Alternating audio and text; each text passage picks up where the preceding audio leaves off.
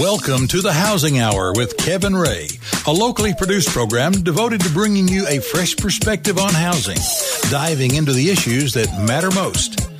The Housing Hour with Kevin Ray is presented by Mortgage Investors Group. Now, Kevin Ray.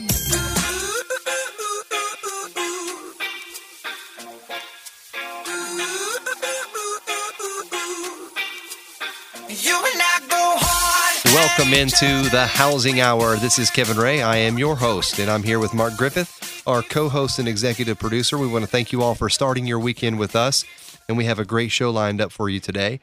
Um, before we do get to our guest, I would like to tell you guys a couple of ways to plug in with us. You can go to thehousinghour.com, it's kind of the crown jewel of all of our uh, information and of all of our platforms. Um, under the housinghour.com, you're going to have links to our series, the Protect Your Family, Homeownership Matters, um, all the different series that we have done. Uh, you can can go check those out, listen to past shows. You can read our blogs, um, and, and we link up with lots of different folks. So we'd love for you guys to go to the Housing Hour. Of course, we're also on Facebook, facebook.com slash the Housing Hour, and uh, Twitter, the at the Housing Hour. You can check us out there. Now we have um, kind of went back and forth to doing some homeownership matters, some protect your family, and we're diving headfirst back into protect your family. Um, and I want to introduce our guest, who is our um, expert that has been on with us before, Robert Siciliano. He is um, a prote- he actually specializes in many different things, but personal and home security expert Robert Siciliano uh, Siciliano is here with us today. Thanks for coming in, Robert. Thank you so much.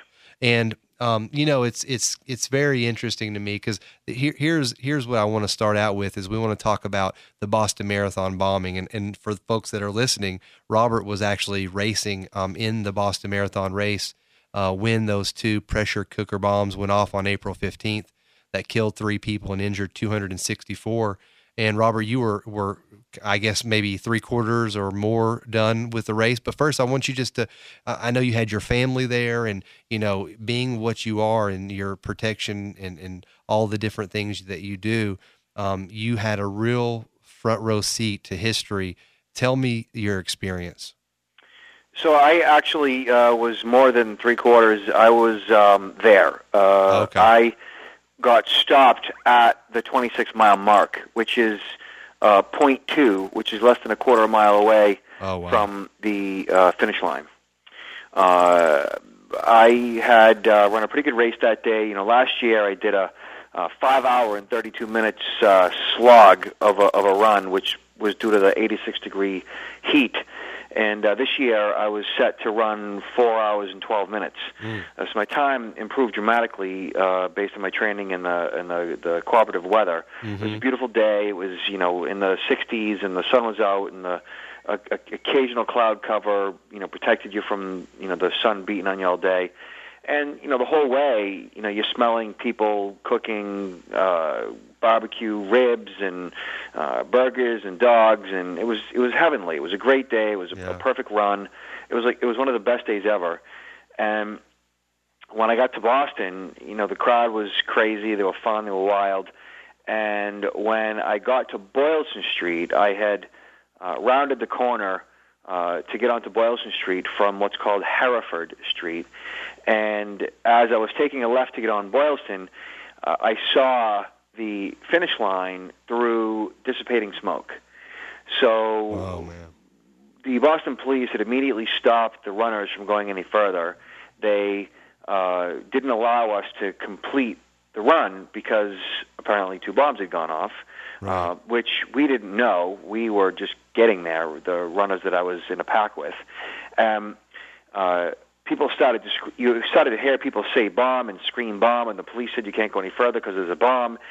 And, and in your head, as a runner, you know you've just run just about 26 miles, and your only motivation at this point, your only thought process is to cross the finish line. You're not thinking stop running. You're not Right. thinking bomb. You're not thinking anything other than Boylston Street is the is where the finish line is, and every every step you take on Boylston is like crossing the finish line. It's about a a quarter of a mile or a half mile or so of just nonstop joy.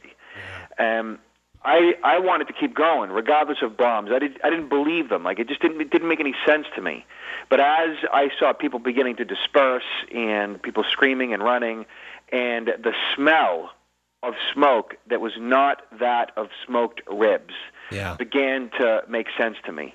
Mm. And and as I re- began to realize that yes, in fact, the bomb had gone off, I um, got on the phone. I called my wife, who I couldn't get, which made me go into a little bit of a panic.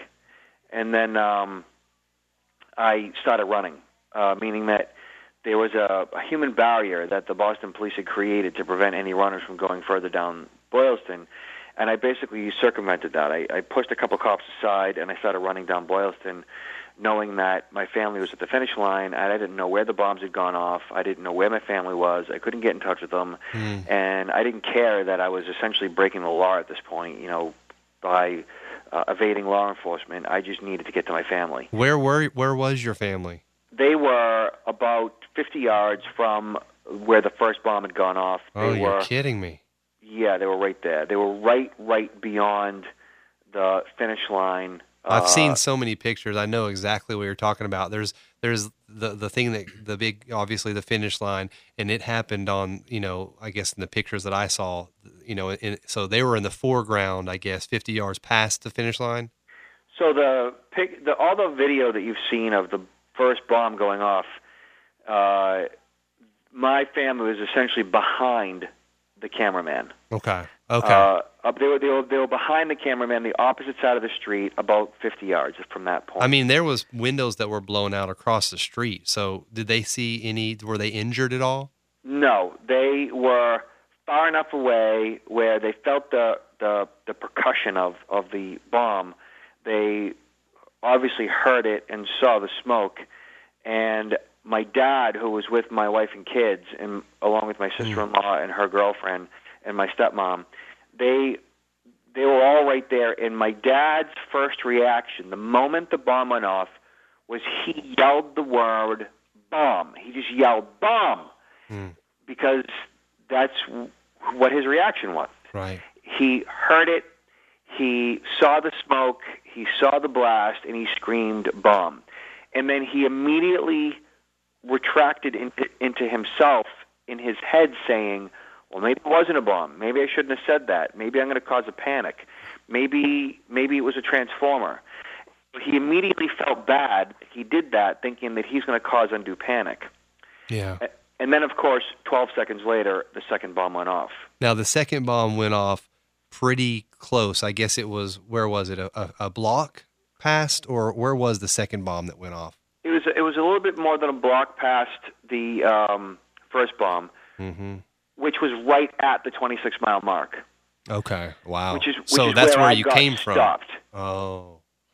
Ooh. So when when my dad heard the second blast, he grabbed my family and they they they they backed off from the sidewalk and went up against the Boston Library where um, there was a little bit of cover. mm-hmm. uh, thinking that you know they wanted to get away from the crowd and he wanted to get into a relative safe spot. But my wife wouldn't leave at that point because, in her mind, I was coming down Boylston Street because I was being tracked by numerous people. Your bib, your running bib, which has your number on it, Mm-hmm. uh, has a, a transponder in it that basically is sort of like a GPS, where the Boston Athletic Association can track you along with anybody else who wants to know where you're running, uh, w- w- where you are in the race. So we had friends that were watching on a computer my um, uh, whereabouts. Wow. And so they were telling my wife, he's right on Boylston Street. He's right where um, you are, except you know another you know several hundred yards uh, Right. away. And you have chaos, I'm sure, at that moment. It was chaos.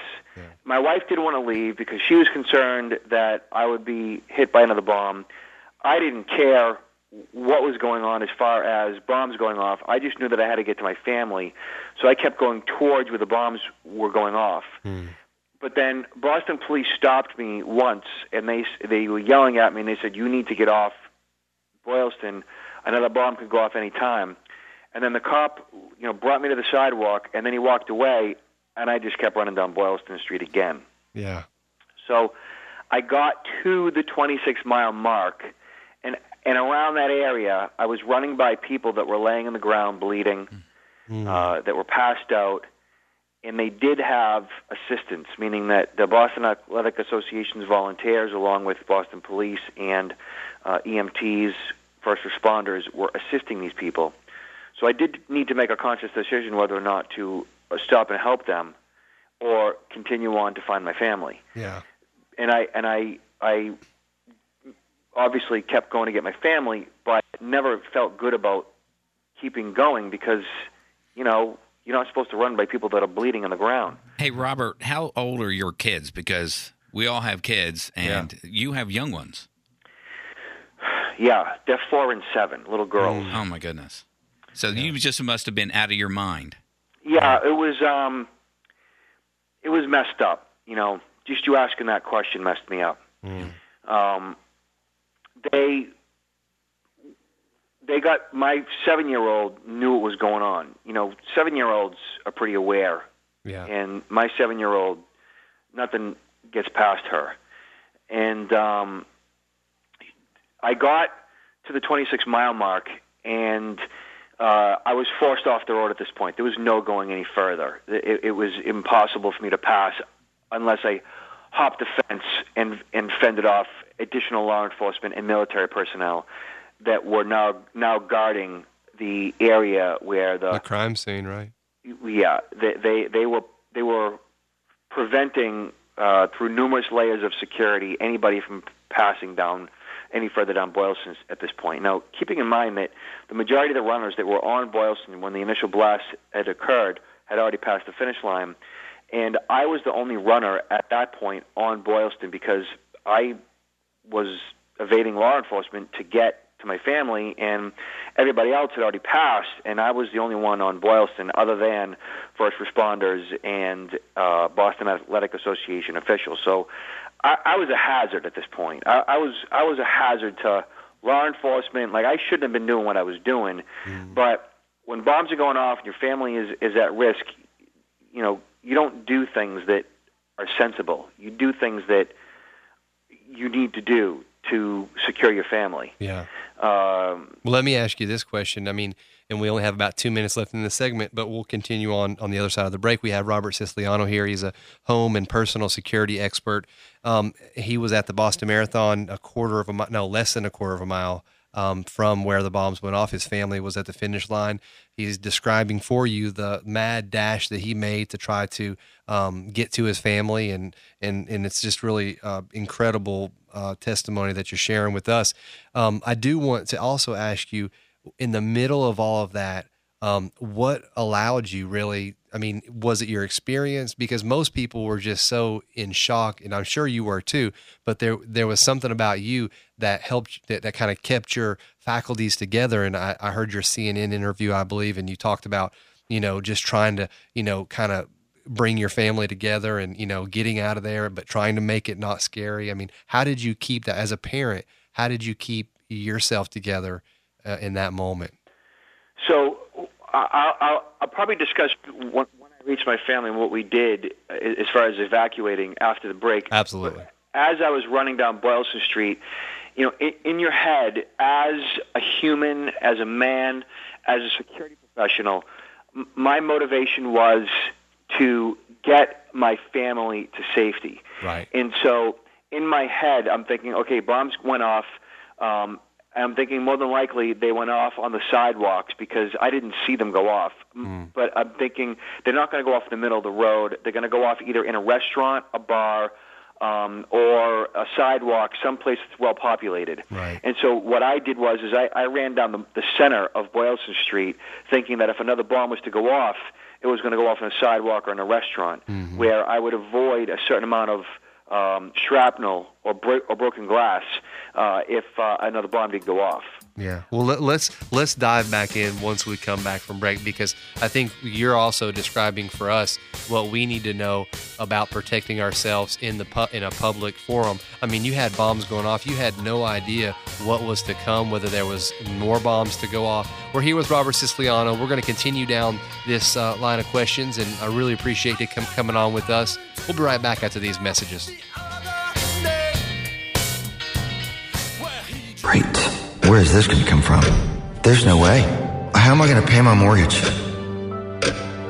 First, I'd lose my job. And now, I'm about to lose my house. What happened to the American dream? There's got to be something I can do.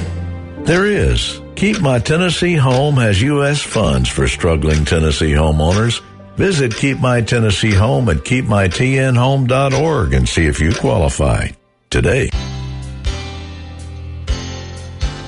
Hi, I'm Sue Benson, owner of Title Associates. In today's real estate market, it is more important than ever to have a title company with experience, a company you can trust, and one that conducts business with you in mind. If you're buying, selling, or refinancing, our staff promises to make your closing a pleasant one. If you're a real estate agent looking for excellent customer service, give us a call 777 1040 or visit our website at tanox.com. Have a splash at the coolest place in town, Clayton Safari Splash at Knoxville Zoo.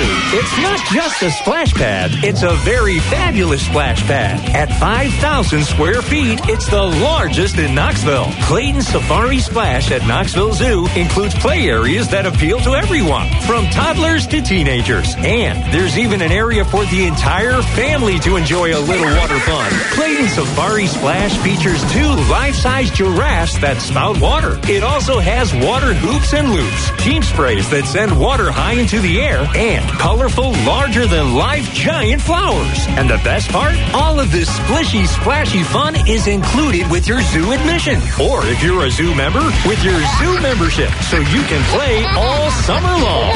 So get your splash on at the coolest place in town, Clayton Safari Splash at Knoxville Zoo. Visit knoxvillezoo.org for details. Let's go to the zoo. Hey, I'm Kevin Ray, host of the Housing Hour. Please join me and my co-host Mark Griffith every Saturday from 8 to 9 as we bring you the latest news from the housing market. And be sure to check out our website, thehousinghour.com, for great resources on housing related issues and links to our archive shows. So join me, Kevin Ray, and Mark Griffith each week as we tackle issues of home ownership. The Housing Hour is a locally produced show presented by Mortgage Investors Group. The Housing Hour, Saturdays from 8 to 9, right here on WOKI. Home ownership matters, and Mortgage Investors Group wants to help you with all your home financing needs. Whether it's a purchase or a refinance, our federally licensed loan officers are ready to help you sort through all the mortgage loan options. So call us today, 800-489-8910, or visit us online at mortgageinvestorsgroup.com. Mortgage Investors Group, your home loan solution for the past 23 years. Tennessee Mortgage License Number 109111. Attention men, if you're urinating more often or waking at night to urinate, we want to send you a free bottle of Beta Prostate. Beta Prostate is our best-selling supplement, made with a natural ingredient that supports healthy urine flow and more complete bladder emptying. It's also been shown to reduce waking at night from the urge to urinate. To find out how to get your free bottle, just call 800 467 5160. Since Beta Prostate debuted, our warehouse has shipped over 2 million bottles. But there are still men who have yet to discover this amazing supplement. That's why for a limited time, you can try a full 30-day supply of Beta Prostate free. You only pay shipping and handling. This free Beta Prostate giveaway is only available while supplies last. And once it's gone, it's gone. Just call 800 467 5160. That's 800 467 5160. Call 800 467 5160. Monday is Memorial Day. Our best of show includes Rainbow Communion Bread. Yep. The controversial Bishop E.W. Jackson, texting and driving, Apple and taxes, and Commissioners McKenzie and Smith. Show starts at 6. Have a great holiday weekend. The Hallerin Hilton Hill Morning Show, News Talk 98.7 WOKI.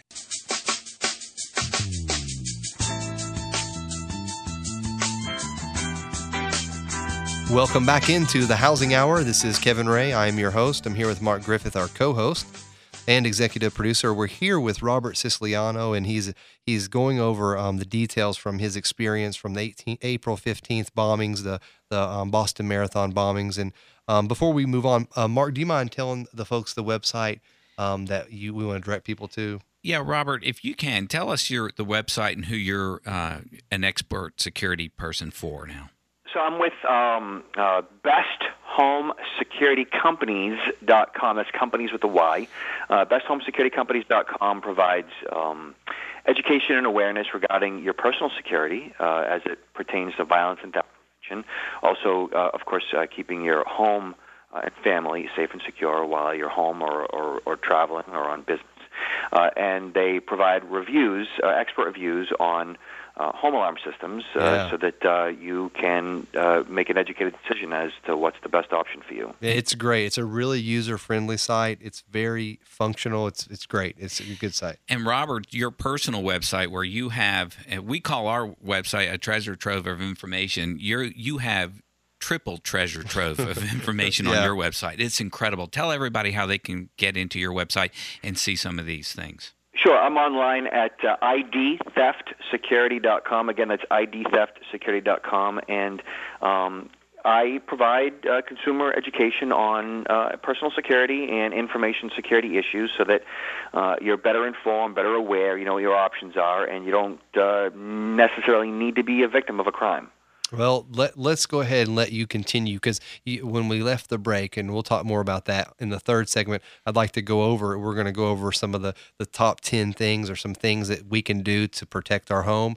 Um, but I, I want to continue talking to you about your experience um, because this is a real life si- situation where you had to go into action and protect your family. Um, continue where you were. You think you were still talking about um, getting to your family. So I was at about the 26 mile mark where I was at that point forced off Boylston Street. There was no going any further. And my only option was to um, snake through the back alleys behind the restaurants and bars where the bombs had gone off, meaning that the um, all the windows had been blown out of the uh, fronts of some of the restaurants, and those people were forced to evacuate out the back door these establishments.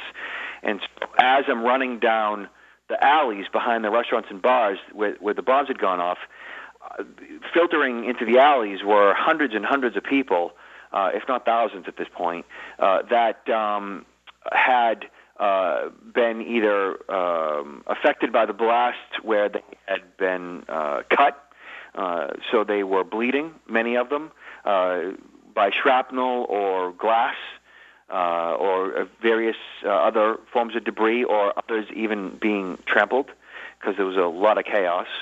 And there were alarms that were going off in many of these establishments, fire alarms, smoke alarms, and uh, so it was it was chaos in the alleys. And what was interesting was as I'm running down the alley, and there's hundreds of people that I'm running through. I was the only runner at this point. I, I, I was just, you know, one runner amongst all these um, uh, obs- uh, uh, event attendees. Many of them were drunk, which was obvious to me because they were, you know, been partying for hours that day. Uh, many of them were crying. Um, there was some even laughing, like they didn't under, understand the gravity of the situation. Uh, some were on their mobile phones, you know, waving their arms in the air in a panic. Uh, so I saw many different kinds of people doing many different things in many different ways in, they, in many different conditions, which was very interesting to me. Like I saw all kinds of stuff in these people's faces and in, in their body language, and and I just thought it, I, it's been odd to me ever since that I picked up on all that. But that's that's all part of my awareness that I've developed over the years. You know, situational Right. awareness Absolutely. and and as I'm running, one thing that I, I, I you know sticks out. I was running through blood. You know, even in the back alleys behind the restaurants and bars, with all the people that were evacuating, there was a trail of blood that I was running through. And I don't know if it equated to pints or gallons, but I knew I didn't want to run in it. And eventually, I, uh, as I'm running through the crowd, I, I actually had people cheering me on, which was odd enough because the bombs had just gone off. Like they were cheering me on as I'm running through the alley. Uh, again, more than likely, just drunk people that didn't understand what was going on. Right.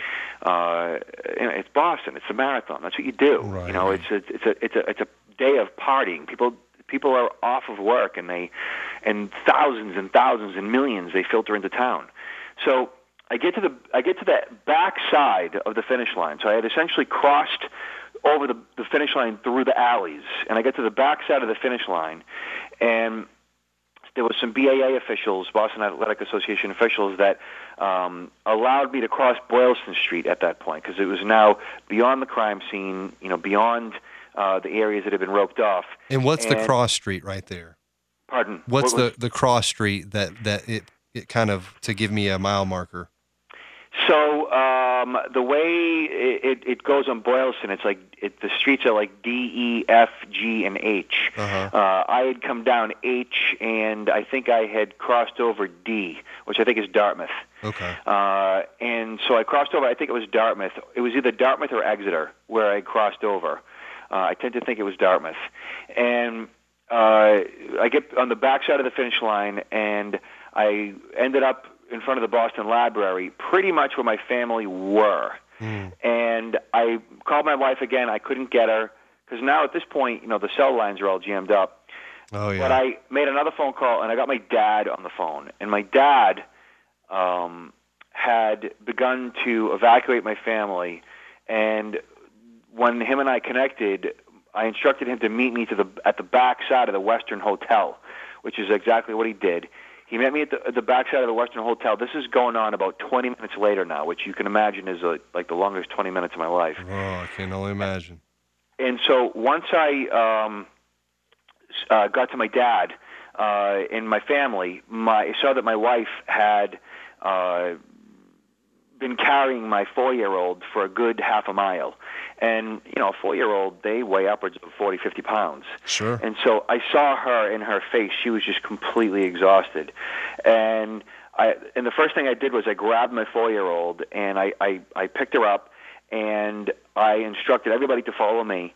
And my dad's like, "No, I'm going to go get my car. Now that you are, now that you have your family, I'm going to go get my car. It's in the parking garage."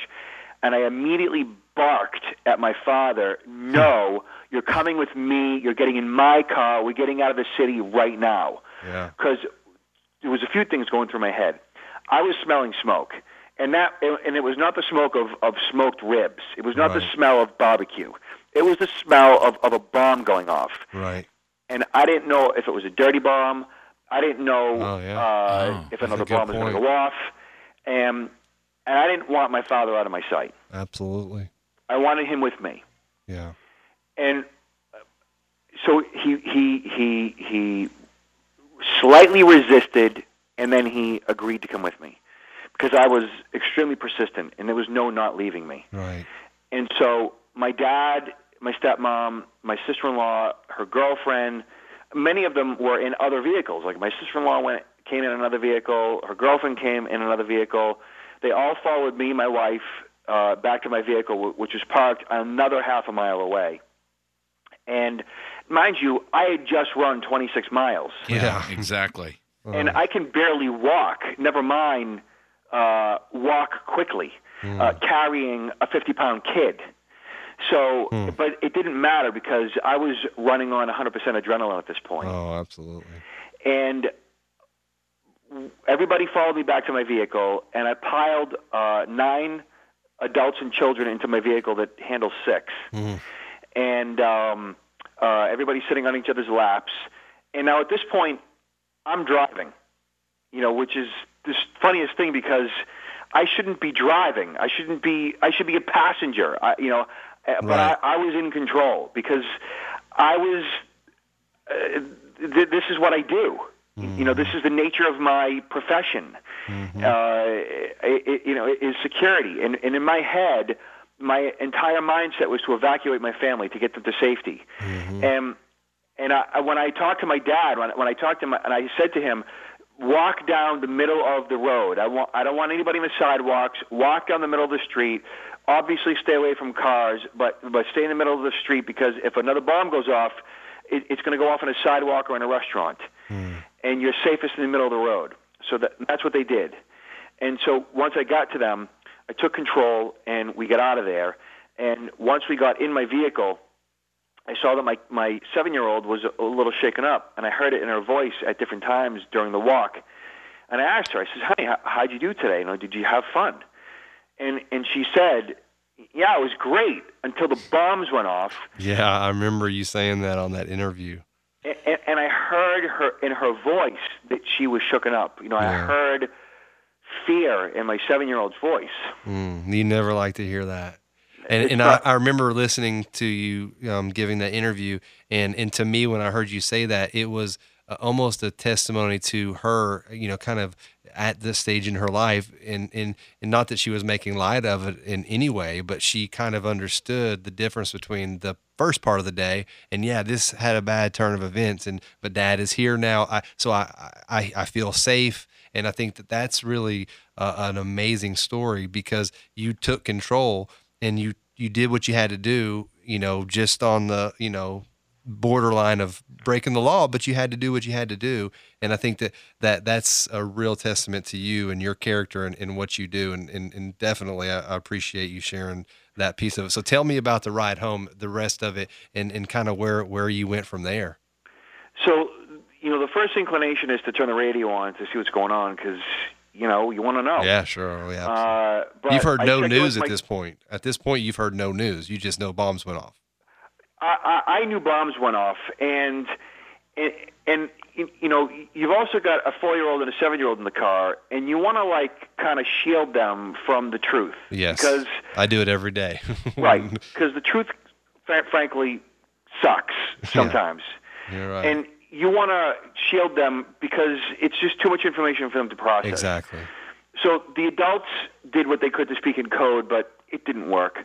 Uh, but we did keep the radio off, and we just tried to like, you know, speak without into too much detail. right Um, like I didn't express the, the fact that I had seen people laying in the ground, all bleeding and bloody and everything else. Right. I didn't express that in the ride home. Right. Um, uh, but I did check in with my seven-year-old, and I, when I heard she was in fear, I just kind of like got everybody out of the city. We were parked in a manner in which we avoided the the the um, oncoming gridlock that occurred, uh, preventing people from getting anywhere, and there was a lot of panic as well. But where, because of where I parked, we were out of the city. The bombs had gone off, I believe, around 250, 249 yeah, right Uh, and I we were home by 350. Hey, Robert, um, you're you're giving us such a great uh, vision into your mind of what was going on at that period of time. Did it ever? Did you ever ask the question? Did you ever think about who would have done this, or were you in a different mindset? Um, well, at that point, it, it didn't. At that point, yeah, I, I, I, I I'm thinking, of course, Al Qaeda. I'm thinking organized uh, terrorist groups. I, you know, the last thing in my head was, you know, Chechen Chechen rebels uh, Right. that, that were based in Watertown, Mass, that were, you know, going to Russia. Uh, but I'm thinking Al Qaeda of some sort, you know, Right. um, or some, you know, you know, whacked out, you know, white guy from Tennessee. I mean, this is this, is- this, this is just what you think. You know, Right. you think you you think you know some extremist that you know he has an agenda. I mean, you know, why I'm thinking Tennessee, I don't know. I mean, but this is what you think, and and, and frankly, it's what you hope for. You know, you hope it's home-brewed terrorism. You know, mm. you hope it's not Al Qaeda. Because if it's if it's if it's home-brewed terrorism, then it's one guy who's living with his mom that you just take care of. Right. Wh- Exactly. wh- Whereas if it's Al Qaeda, you've got thousands of people you got to deal with, and potentially millions. Absolutely. Uh, so that, that's what everybody's thinking and hoping. And and uh, and- my you know and, I- and as I'm thinking as I'm driving home, I'm saying this is without a doubt going to be international news in the next ten minutes. And as soon as we got home, the first thing that we did was turn the television on uh, because you want to know if more bombs had gone off, how how how big the problem was. You know, you need information at this point for personal security reasons. I wanted to know how this could. Ha- affect us. Yeah. Well, why don't we why don't we um, come back to this on the third segment, and then I'd like to talk also about some of the other things that you have on your website. We're talking with Robert Siciliano. We'll be right back after these messages. Market realities in the housing market are making this a great time to buy. Home prices are right, rates are rock bottom low. It's time to act. But you need a company primed to help you take advantage of the great opportunity. That company, Mortgage Investors Group. Refinancing. First, let's talk about that. What if you could take your 30 year mortgage and turn it into a 15? You could save hundreds of thousands of dollars. Mortgage Investors Group can get it done with payments close to your 30. That way your house can be paid off before the kids finish high school. If you're a first time home buyer, you're going to love Mortgage Investors Group. They have programs where you don't have to make a huge down payment. Plus their information is accurate and reliable and they get their deals done in 30 days or less. Best in the state for 10 years running. Go to their great new website, migonline.com, and find one of the 18 locations closest to you. The opportunities are real. The American dream is within reach. Let's get started. Mortgage Investors Group, your home loan solution for the past 23 years. Equal housing lender, mortgage license 109111. Hi, I'm Sue Benson, owner of Title Associates. In today's real estate market, it is more important than ever to have a title company with experience, a company you can trust, and one that conducts business with you in mind. If you're buying, selling, or refinancing, our staff promises to make your closing a pleasant one. If you're a real estate agent looking for excellent customer service, give us a call 777 1040 or visit our website at tanox.com. Spring is just around the corner. Temperature begins to warm, plants start to bloom, and truthfully, what's more fun than planting a garden with your family and letting your kids pick out the flowers?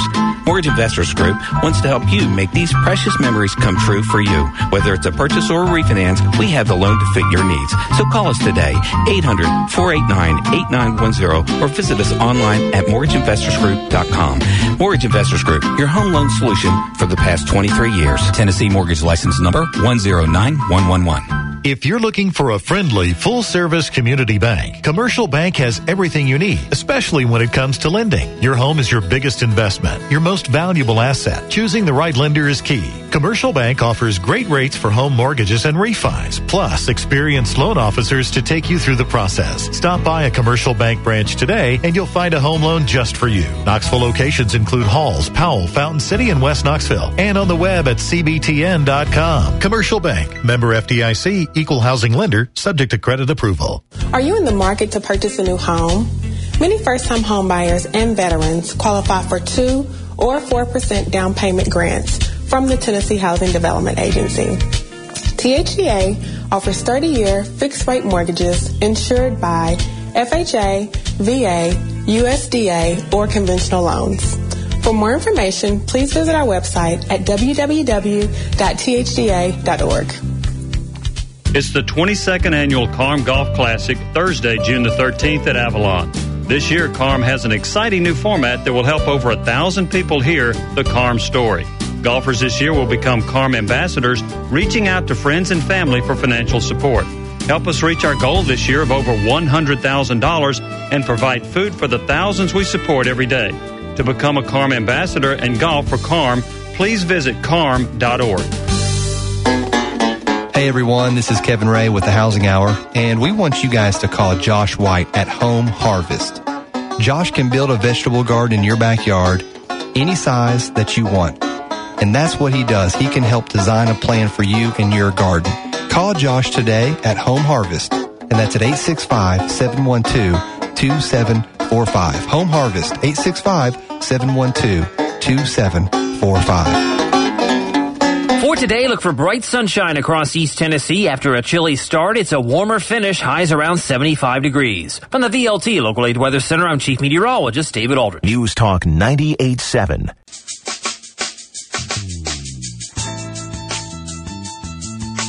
We're back here on the Housing Hour. My name is Kevin Ray. I'm your host. Uh, and we're here with Mark Griffith, our co-host and executive producer, and we're here again with Robert Siciliano. And um, Robert was in Boston on April 15th. He had almost completed, um, really for all intents and purposes, he completed the Boston Marathon. Uh, he's a personal and home security expert. Um, you can find him uh, a couple of places: besthomesecuritycompanys.com, um, and then also uh, what is the ID theft one? Could you give that out for us again, too, Robert? It's yeah, it's idtheftsecurity.com. It's my uh, uh, business website, Okay. and um, you can learn more about uh, protecting your identity, your information, and your personal security there as well. And we have that on our website as well on and, the housing. and a Hour. link to his book because he's got a great And book. The book is incredible. The book is really well written and, and easy to read. So, um, I want you to wrap up kind of your day um, from the Boston Marathon, and, and then let's talk about some things because people are always going to events. I mean, I'm going to events all all the time in the work that I do, and and I know that you know there's just events, and you know, brought, uh, off air, Mark was talking about you know because he goes to New York some. I've been to New York St. several Patrick's times. Day parade in yeah, New York. you know, and also the the Thanksgiving Day parade. My wife and I want to go to. Um, wrap up that, and then maybe share with us just some points, some tips, some things that people can do in these big events. Um, you know, if you go to New York for the the New Year's Eve thing, you know, so just some different things you can share with us. Sure. So to, to wrap up my my overall experience, I had, you know, once we got home, we ordered a bunch of pizzas because in my head I'm saying to myself, I want everybody to feel as normal as possible. Absolutely. And so when bombs go off, you order pizza. exactly. You know, and that's what we did, and everybody ate, and it brought a, a degree of normalcy to everybody's chaotic mindset at that point. Uh, and then I took a quick shower, and then when I sent out that message on Facebook telling everybody that I was okay, uh, everybody responded kindly, but and then the request for the media came in, and I spent the rest of the evening and the next day doing media, and um, I've been doing it ever since. And and I'll I'll continue to tell this story as long as it it, it wakes people up to the fact that you know there is is is is is is, bad as this is, uh, it, it's you know it's not hopeless. That there are things that you can do to protect to protect yourself, to protect your family, to increase your situational awareness, to um, essentially make it so that you know you see if you see something, you say something, uh, and and that's that's one of the messages that I've been communicating. That is one of the Department of Homeland Security's messages as well, and people may think that you know it's falling on deaf ears, but and that really is uh, the key with with security issues. You know, if you see something, you say something, and I guarantee you, I'll bet anything that somebody somewhere saw one of those two idiots putting down the duffel bags, putting down their backpacks, and walking away. Yeah. And when when that happens, you know, when they see something, then the best thing to do is to say something, and that means to get an authoritative figure, somebody who's in a, a position of power, to do something about it. Yeah. Uh, to to call law enforcement, to call fire department, to call the bomb squad, and while people might see something, they may not say something because they fear that they could be wrong, or they fear that they could embarrass themselves, uh, or that they are exaggerating a potential situation.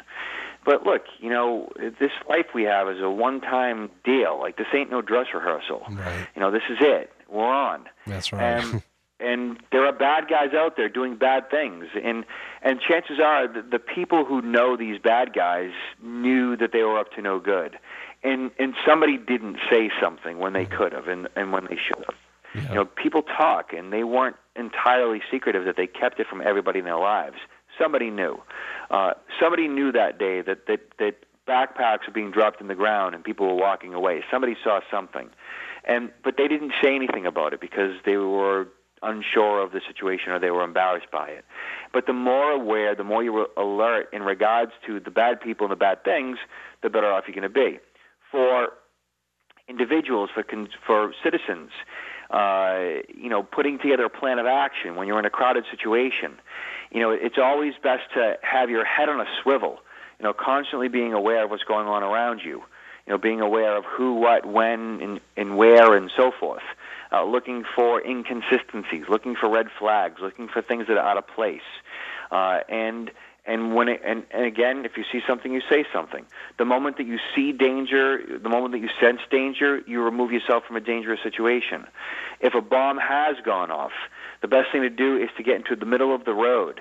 That way, uh, any uh, you know, again, as long as there's no traffic, as long as there's no cars coming at you, that way, any um, uh, additional bombs that may go off, because they usually happen in twos and threes, uh, they're usually going to go off in a crowded, you know, thick area like a restaurant, a bar, or a sidewalk where there's a lot of pedestrian traffic.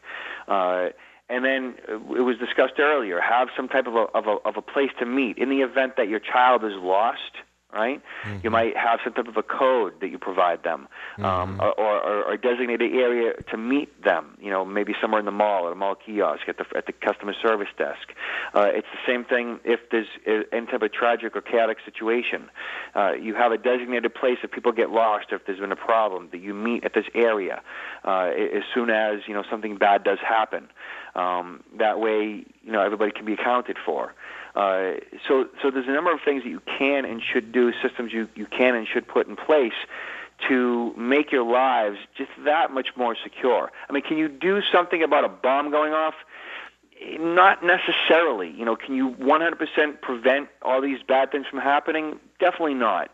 But the more aware you are, the more alert you are, the more in tune with you are to your own personal security, the better off you and everybody else is going to be. And as far as a family goes, how old might you start teaching your kids to be aware of their surroundings? I mean, I don't want to freak my kids out, but at the same time, you know, I want them to be aware of their surroundings. I mean, I'm going to be aware of the surroundings as well, but I'm not going to be with them forever, unfortunately.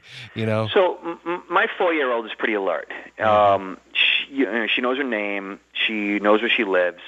Uh, she has a hard time with her mommy's phone number or mm. daddy's phone number, but um, she knows her address. Uh, and she knows, you know, where she goes to school, and and so she could she could give someone enough information mm-hmm. uh, that that a helpful adult could get that child to to, to back to us, right? Um, or to law enforcement, who could then get us back her back to us.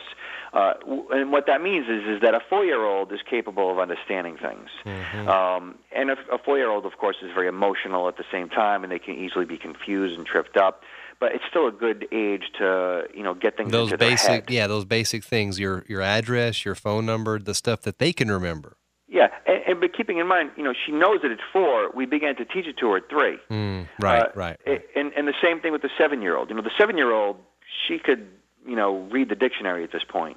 Uh, smart kid, yeah. but she's also fully aware. You know, she can carry on a on a conversation with an adult. I mean, she's still seven, but she, you know, there's, there's, she doesn't mince words. Mm-hmm. Uh, I have a seven-year-old. I know.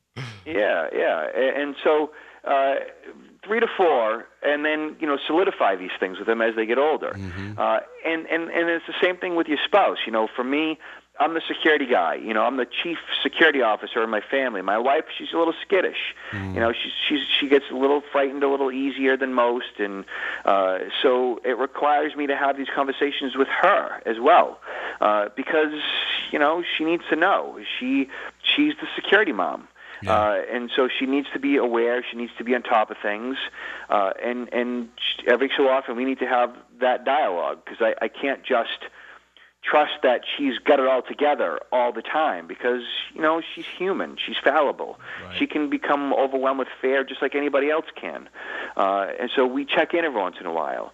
And and I remind her of certain things and how how I think that they should be to keep the family unit secure and, and, and aware and so forth. And and it's ongoing dialogue. You know security is is a is a journey. It's it's not a destination. It's not a place that you you fully arrive to. So you, so having that ongoing dialogue between you and your family is essential. You you can't just talk about it once and then think, okay, they're safe forever.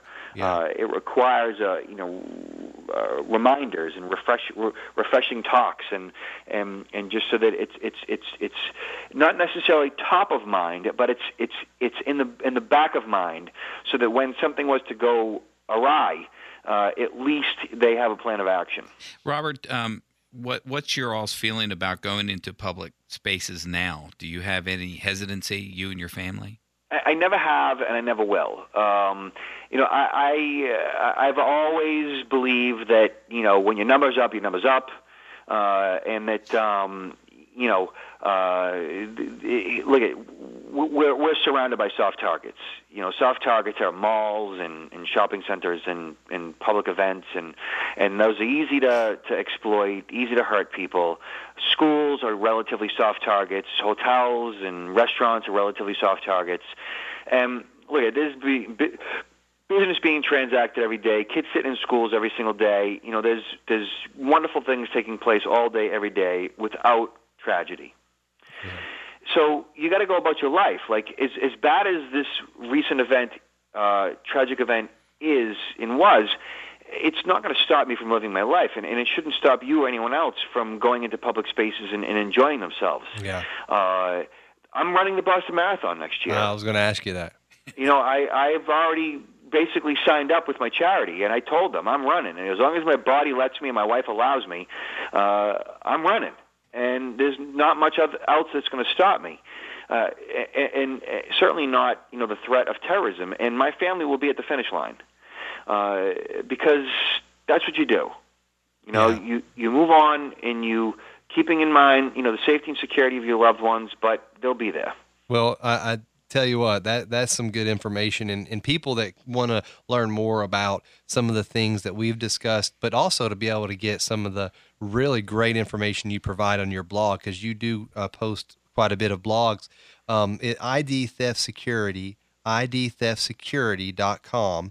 Um, and I- was noticing where you had posted recently, um, you know, 10 cheap ways to secure your home. And we only have about, what, two minutes, I think, two minutes left. So we don't have time to go into all of them. But just a couple examples. Um, one of the things is, you know, dogs, a great form of home security. You know, those are some things. And, and you've got a bunch of others here, too. Yeah, you know, and and here's the thing: like a dog itself isn't necessarily a cheap way to secure your home, Yeah. but a beware of dog sign Ah, is. Yeah, You know, absolutely. it's a it's a buck fifty, right? Uh, if you go to the the pet supply and you get a couple of dog bowls, you know, dog food, ah, and you write "killer" in permanent marker on the bowl, absolutely. you know, you give the impression you got a big dog. Yeah. Um, if you've got an uncle who's got, you know, he's he's in construction, he's got big feet. Those those army boots or those construction boots, you put those at the front or back door. It's going to Uh. give the impression that some big guy lives in the in the house. Yeah. Uh, less likely to be broken into. Wow. Uh, you know, those are cheap ways. just cheap, you know, uh, ways to to to add additional layers of of protection. You call a locksmith or the local police department. They'll come down and they'll inspect your home for different security issues, and they'll make recommendations based on your budget. Um, you know, and, and, and a home home security system. Like you know, home security systems today are as little as a hundred bucks. Um, a do-it-yourself system uh, with monitoring can be attainable for, for under a grand. Yeah. Uh, and monitoring can be anywhere from fifty cents to a buck or more a day. Yeah, and that's a But, you small. know- that's really a small price to pay, I think. Agreed. And then your site, which is great, the site that you talked about, the bestsecuritycompanies.com. And I would recommend highly for people go there and check it out because I think you'll learn a lot. You can learn a lot about all the different security systems that are out there. It's besthomesecuritycompanys.com. Robert, thank you so much for coming in today. Thank you so much. And we will see you guys next week. But we've just had a great experience here with Robert, and all of his information is going to be up on our our on our uh, website. We definitely want you guys to go there. We'll talk to you guys next week on the Housing Hour. Thanks for joining us.